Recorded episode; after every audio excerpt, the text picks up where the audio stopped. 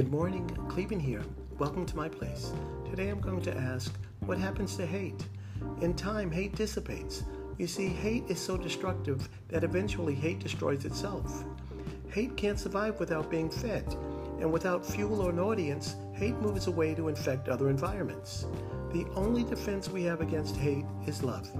Just love. And as always, thank you for tuning in to my place.